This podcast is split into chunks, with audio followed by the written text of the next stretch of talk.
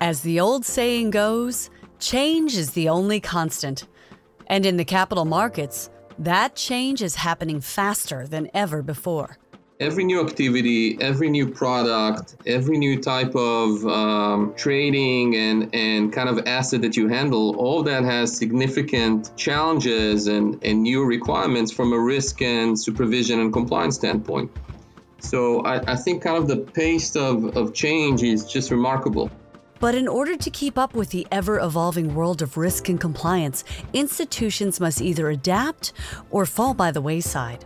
Without some of these new technologies, I, I just don't think they can do it. I think you can maybe band aid it along for a certain period of time, but then you're probably going to find yourselves in the news because of a systemic problem throughout the firm.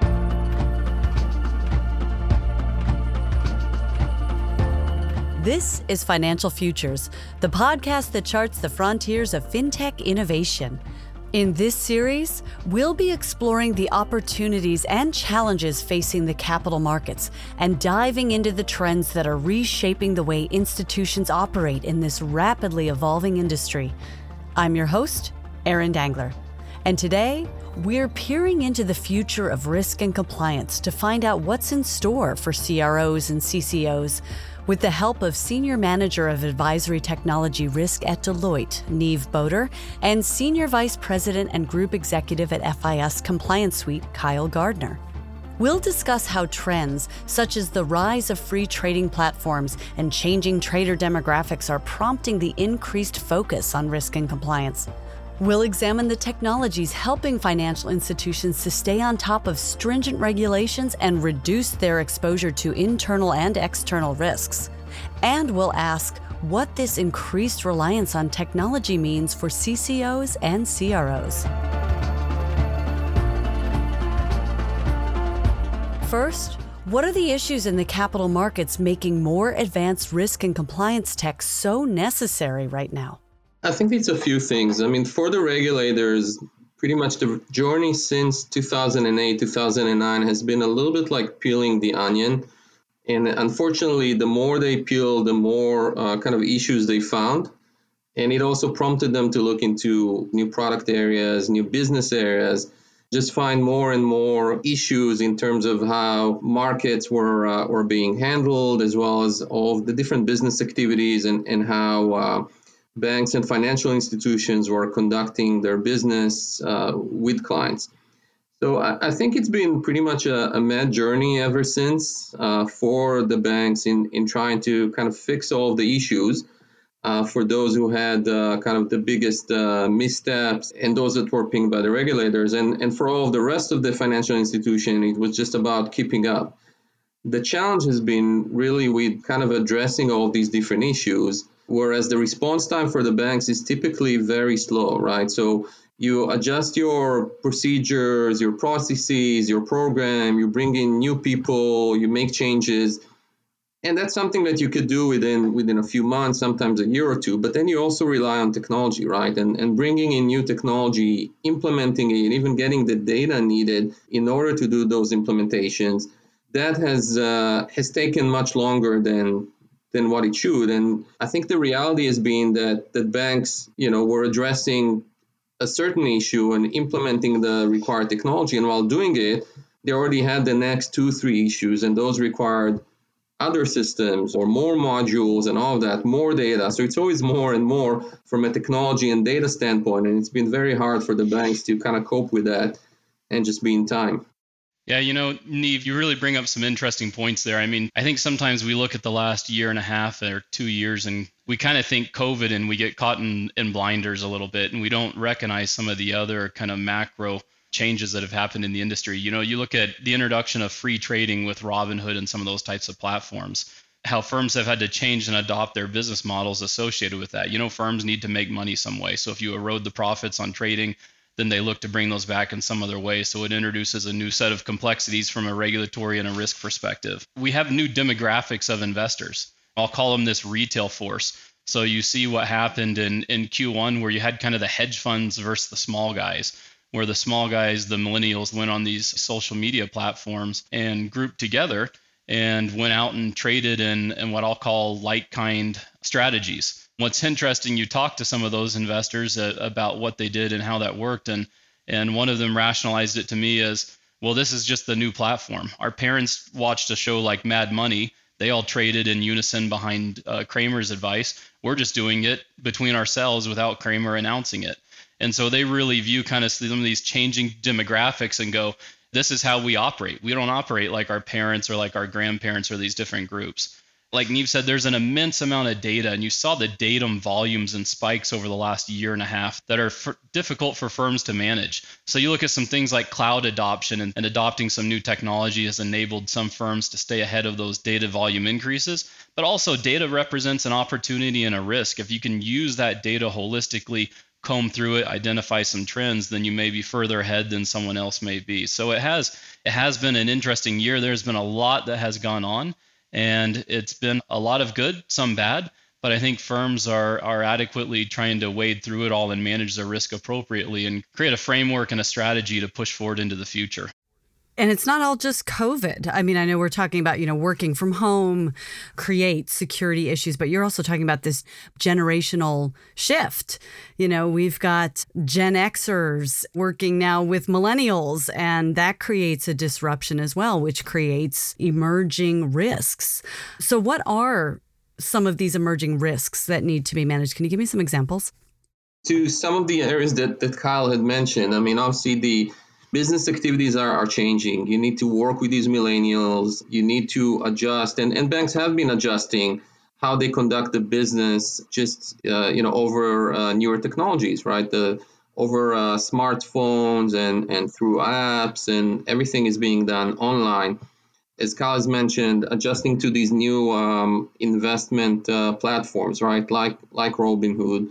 There's also cryptocurrency and digital assets that have just blew right in and represent uh, huge volumes and huge amounts of, of money that are now um, being passed by investors. Every new activity, every new product, every new type of um, trading and asset that you handle, all that has significant challenges and, and new requirements from a risk and supervision and compliance standpoint. I think the pace of, of change is just remarkable. Some of these things have really changed in the last two or three years and it's just coming on and on. So the banks really need to kind of adjust the technological infrastructure, and they're doing it already from the side of the business, but then they also need to do it from uh, the side of the uh, supervisory framework and, and compliance and supervision, really, just to keep up with what the business has to do in order to continue to evolve and, and to make more money. The point that I would focus on just real quick is the adoption of new technology there's a little bit of a honeymoon period, I'll call it, whenever a new technology comes in where people want to be on the latest and greatest. They want to adopt it. But the reality is, some firms have been burned a little bit by some new technology. There's been an over promise and an under delivery. And so now firms are a little bit more hesitant, I feel. But the interesting thing about this is when you look at new technology, the regulators are aggressively adopting it.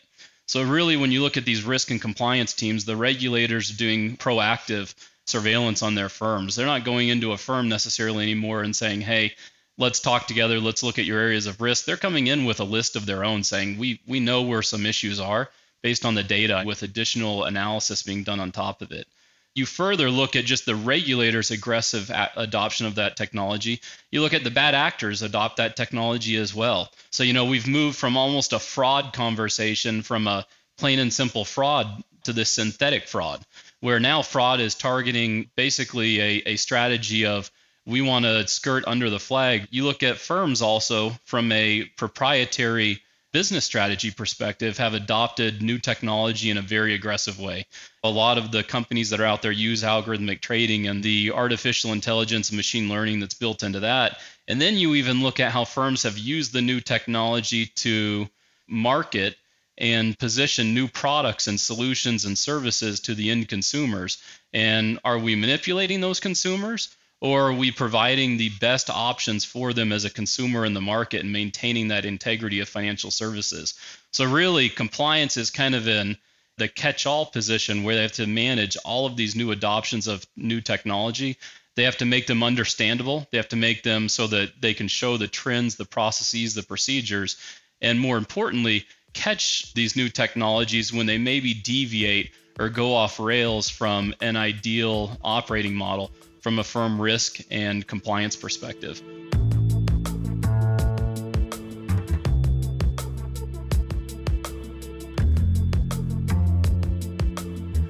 Financial institutions are under immense pressure to adopt the latest risk and compliance technology. Not only are the regulators calling for it, but increasingly sophisticated cyber attacks are forcing organizations to upgrade. However, improving your technological capabilities is only one part of the issue. As Kyle says, even upgrading your processes and procedures brings along its own regulatory red tape. So, how can financial institutions keep up with this seemingly never ending process of compliance and risk management? And what do they need to do to adapt? I think data is key. Uh, firms, financial institutions have been working for probably the last five or 10 years to kind of improve their data infrastructure, right? And really, the purpose of that is to gather as much data that you can for your uh, business and, and transactional activities and make that data available for faster processing that you can utilize both from a, a business standpoint as well as from you know, compliance standpoint and, and for a lot of other needs. But that that's really the basis.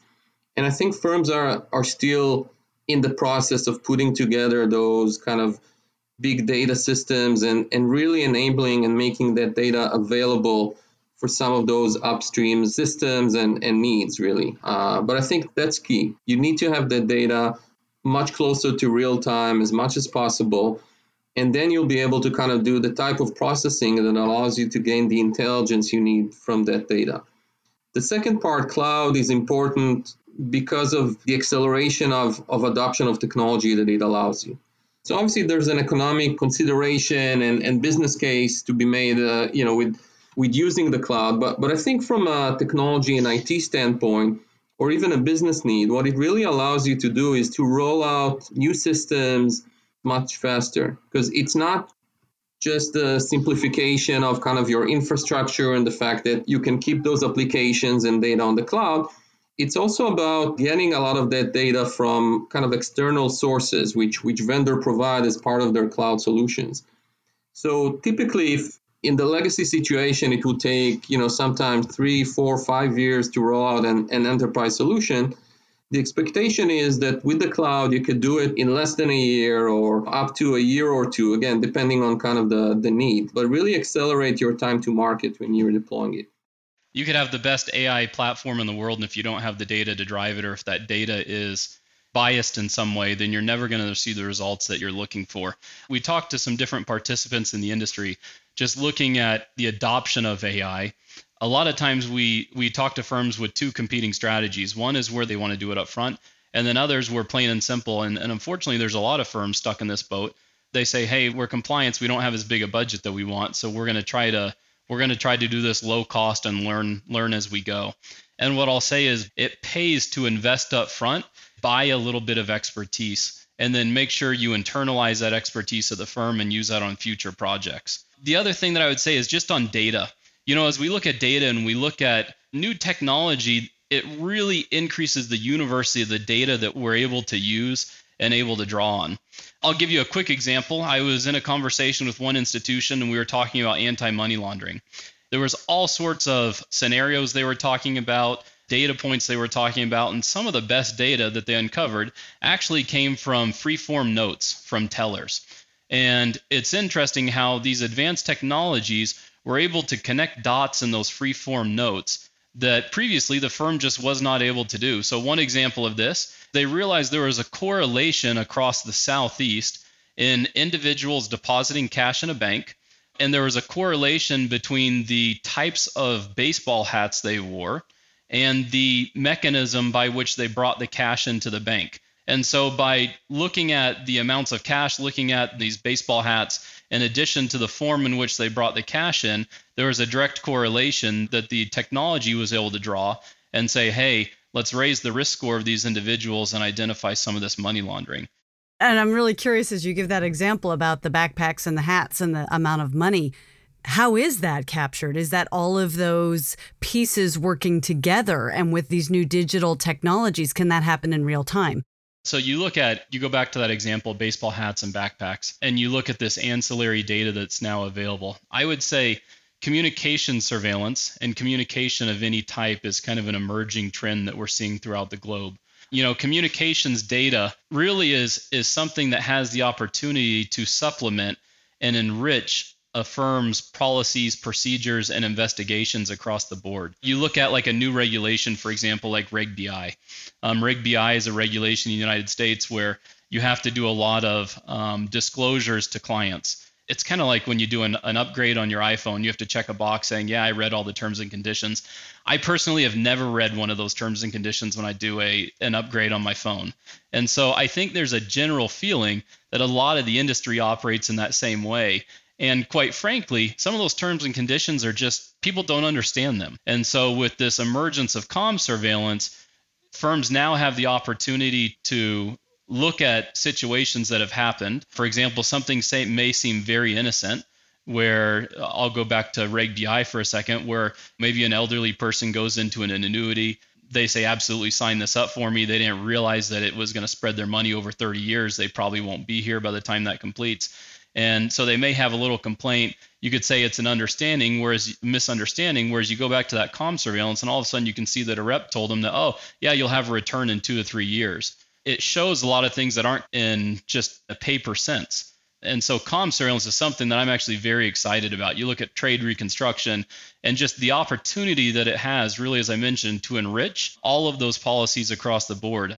Absolutely. I mean, com surveillance used to be very reactive and very policy based. Financial institutions uh, have had for a long time policies of what you can have and what you shouldn't have in your communications, and, and they use those platforms just to look for that. So, very simple rules. But I think that there's definitely an additional paradigm shift that needs to happen is just to look at it from a proactive standpoint of analyzing those to be ahead of the game and in order to uh, to really detect uh, trends and patterns that you could not detect otherwise. So just to give you an example, I mean, you know, at Deloitte, we've we've done numerous projects where a bank or financial institution would have some sort of a regulatory issue, and then we would be brought in to just uh, look at communications in the last five, ten years, sometimes, and either use some automated tools or even have people just sit down and go over those communications, you know, hundreds or, or thousands of documents and just to try to kind of match that to what actually happened or, or to complement that, you know, what the regulators have already found. But with today's technology, there's no reason to do these things in a reactive way. You should be proactive. You should be able to analyze those communications as they come in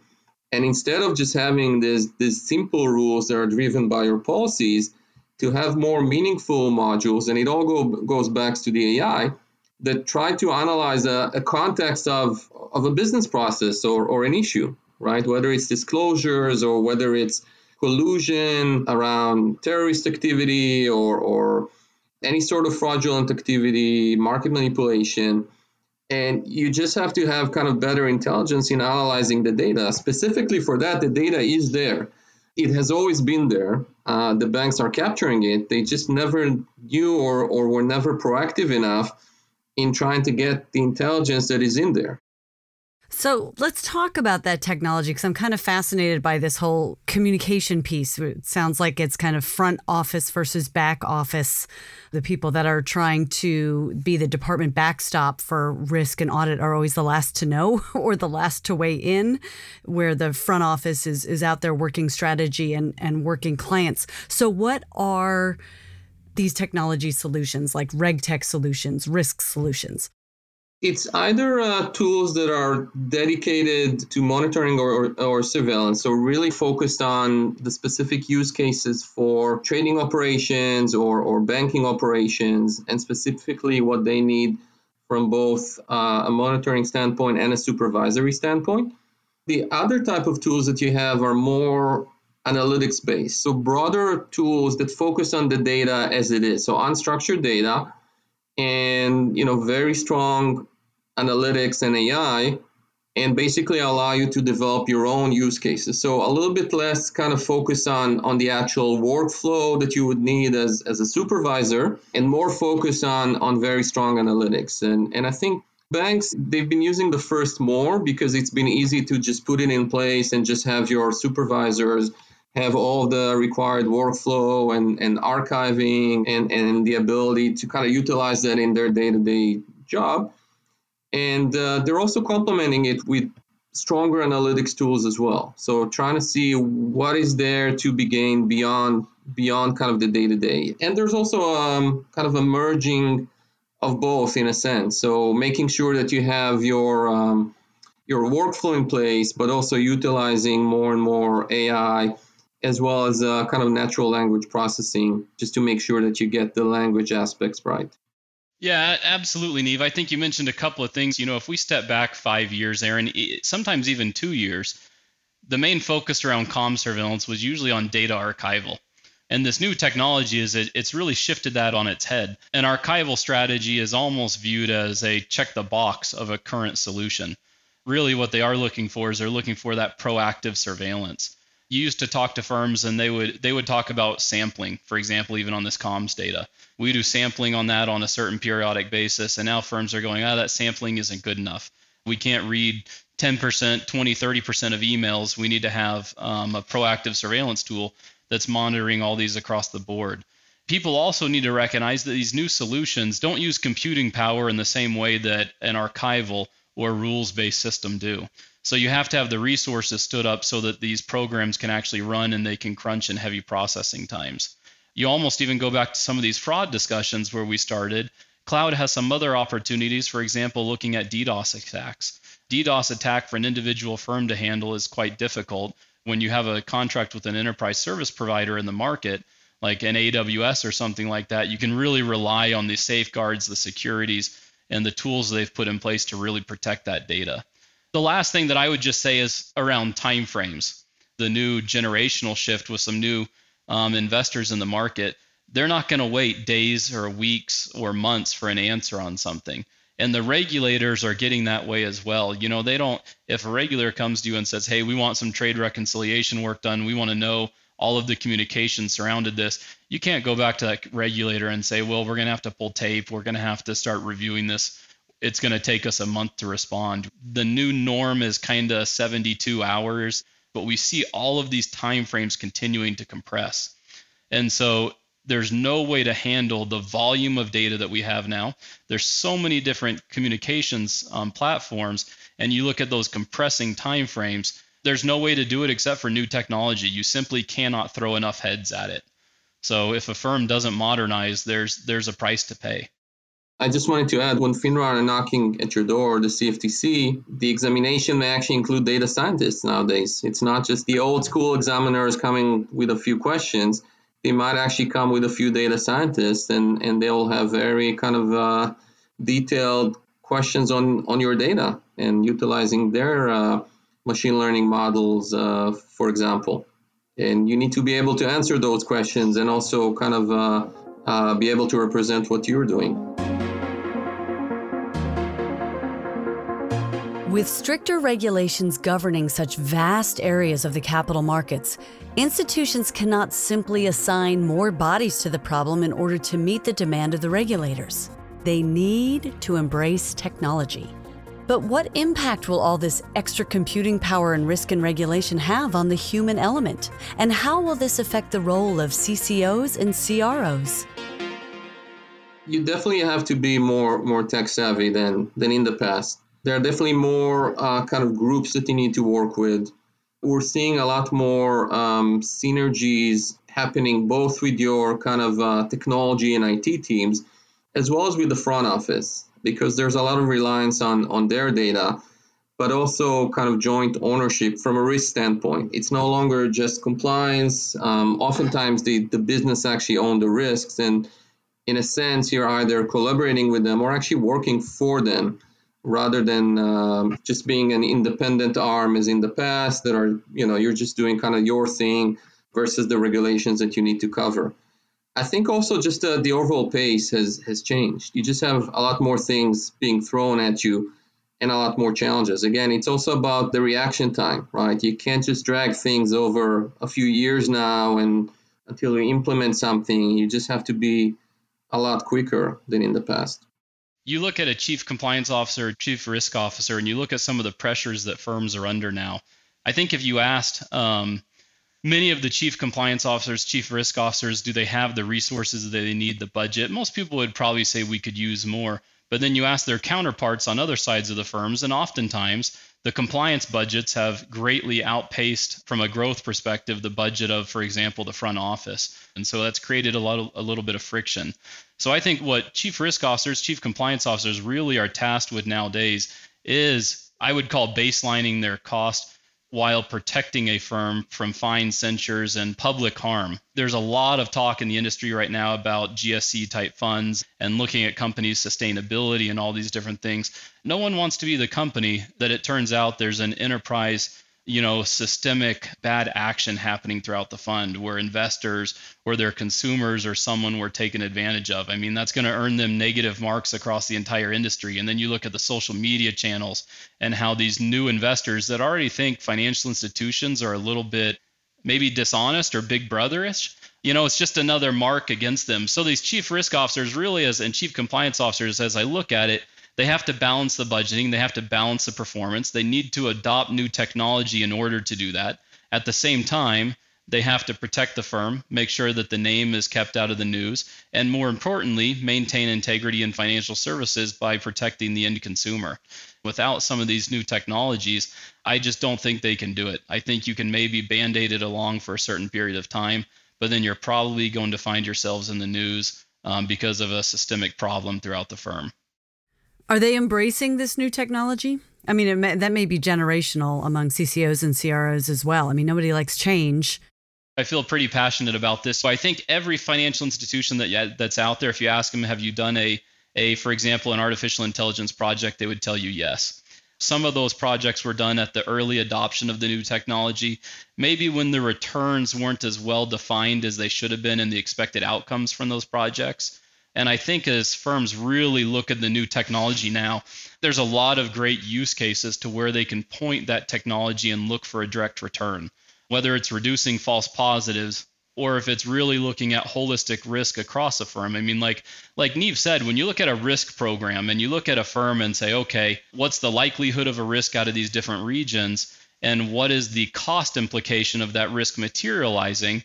there's always a certain amount of odds weighting that is done in that. The interesting thing is, you know, if you go back to cash days, you couldn't launder billions of dollars of cash through one remote branch. But with the digital assets now and all these other things, that risk odds weighted risking of your branches, of your policies, of your procedures, it opens all of them up to almost unmeasurable risk because so much can be crammed through so quickly. So really that technology helps you balance it across the entire enterprise. It's definitely a challenge because you need to have the right staff. You need to have also the ability to support those technology implementations, right? Because people have day jobs and they also need to support the actual uh, definition of, of what you're going to do within a system and, and be part of the testing during the implementation and all of that you know, for rolling out kind of new systems and new technology all the time, it also makes it hard for people to focus and, and do what they need to do. So there's definitely a balance there, but um, I think there's definitely um, a very compelling kind of use case for using AI across the board. AI really helps you with uh, with leveraging the, the data that you have, as long as you do it right.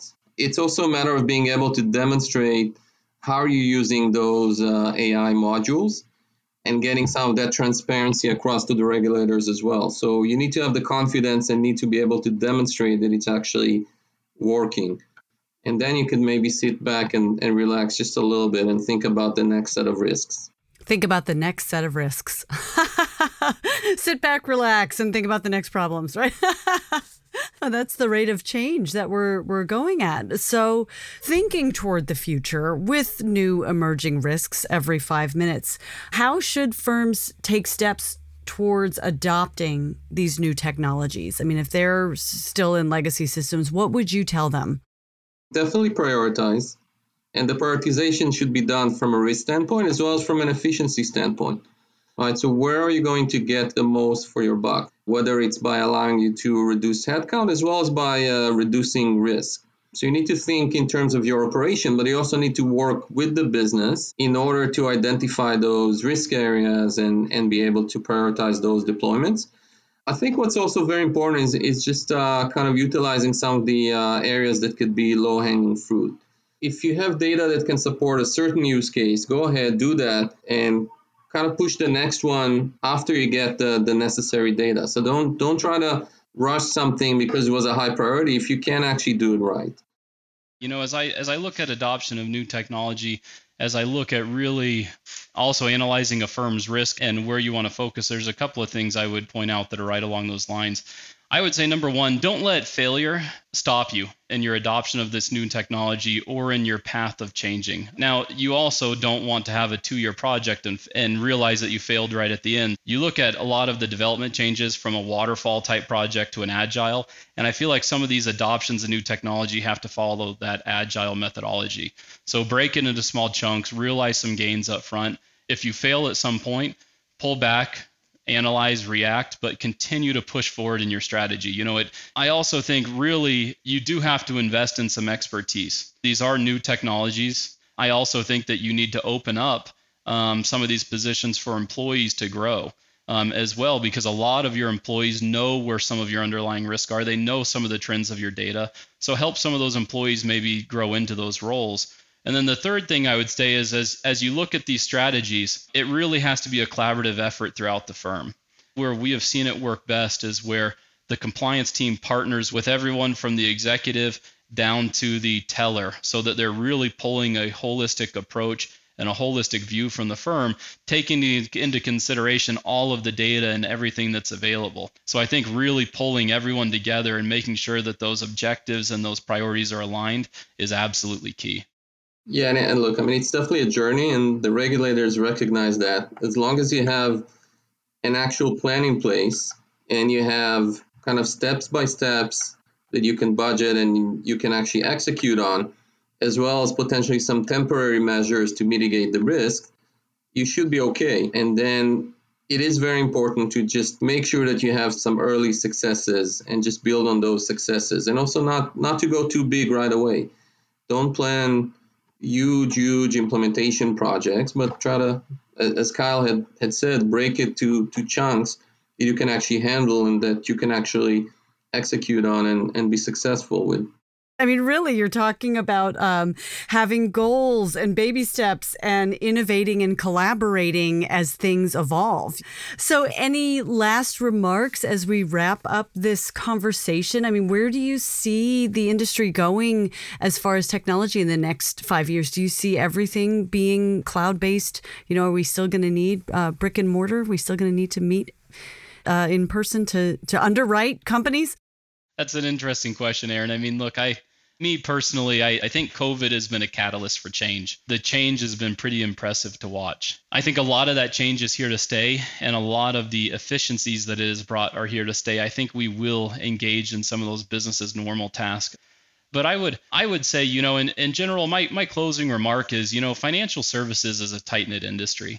I think everyone that works in it has a vested interest in, in maintaining integrity in financial services. So we've talked a lot about firms how they work together internally with a firm, how they partner with maybe some service providers. There's also a wealth of information throughout financial services colleagues um, at other firms and other groups. Don't be afraid to reach out. I found that financial services is very collaborative in the risk and compliance space, and and as a community, we're probably better off to succeed than as people just trying to do some of these things on their own. Yeah, I, I think you've hit it on on the head, Kyle. Uh, I, I agree. Compliance and and supervision, the, this industry is very collaborative. People tend to be and actually aspire to be kind of in the middle of the pack, but you also have some of those early adopters. And hopefully, if they're successful in some of these areas, then you see kind of the, the other banks um, adopting or following their footsteps and, and kind of uh, going through some of the same implementations and, and the adoptions of new technology. I think that it's okay to be in the middle of the pack, but from a financial institution standpoint, you always have to be aware of your risks. Don't try to do the minimum. Don't focus just on the language of the regulation, but make sure that uh, you're working with the business and that there's a clear understanding that also goes to the top of where uh, your risks are and how you're uh, mitigating those risks. And if that's your starting point and your analysis and prioritization and budgeting is based on that, you'll do well. Niv Bedor is Senior Manager of Advisory Technology Risk at Deloitte, and Kyle Gardner is Senior Vice President and Group Executive at FIS Compliance Suite.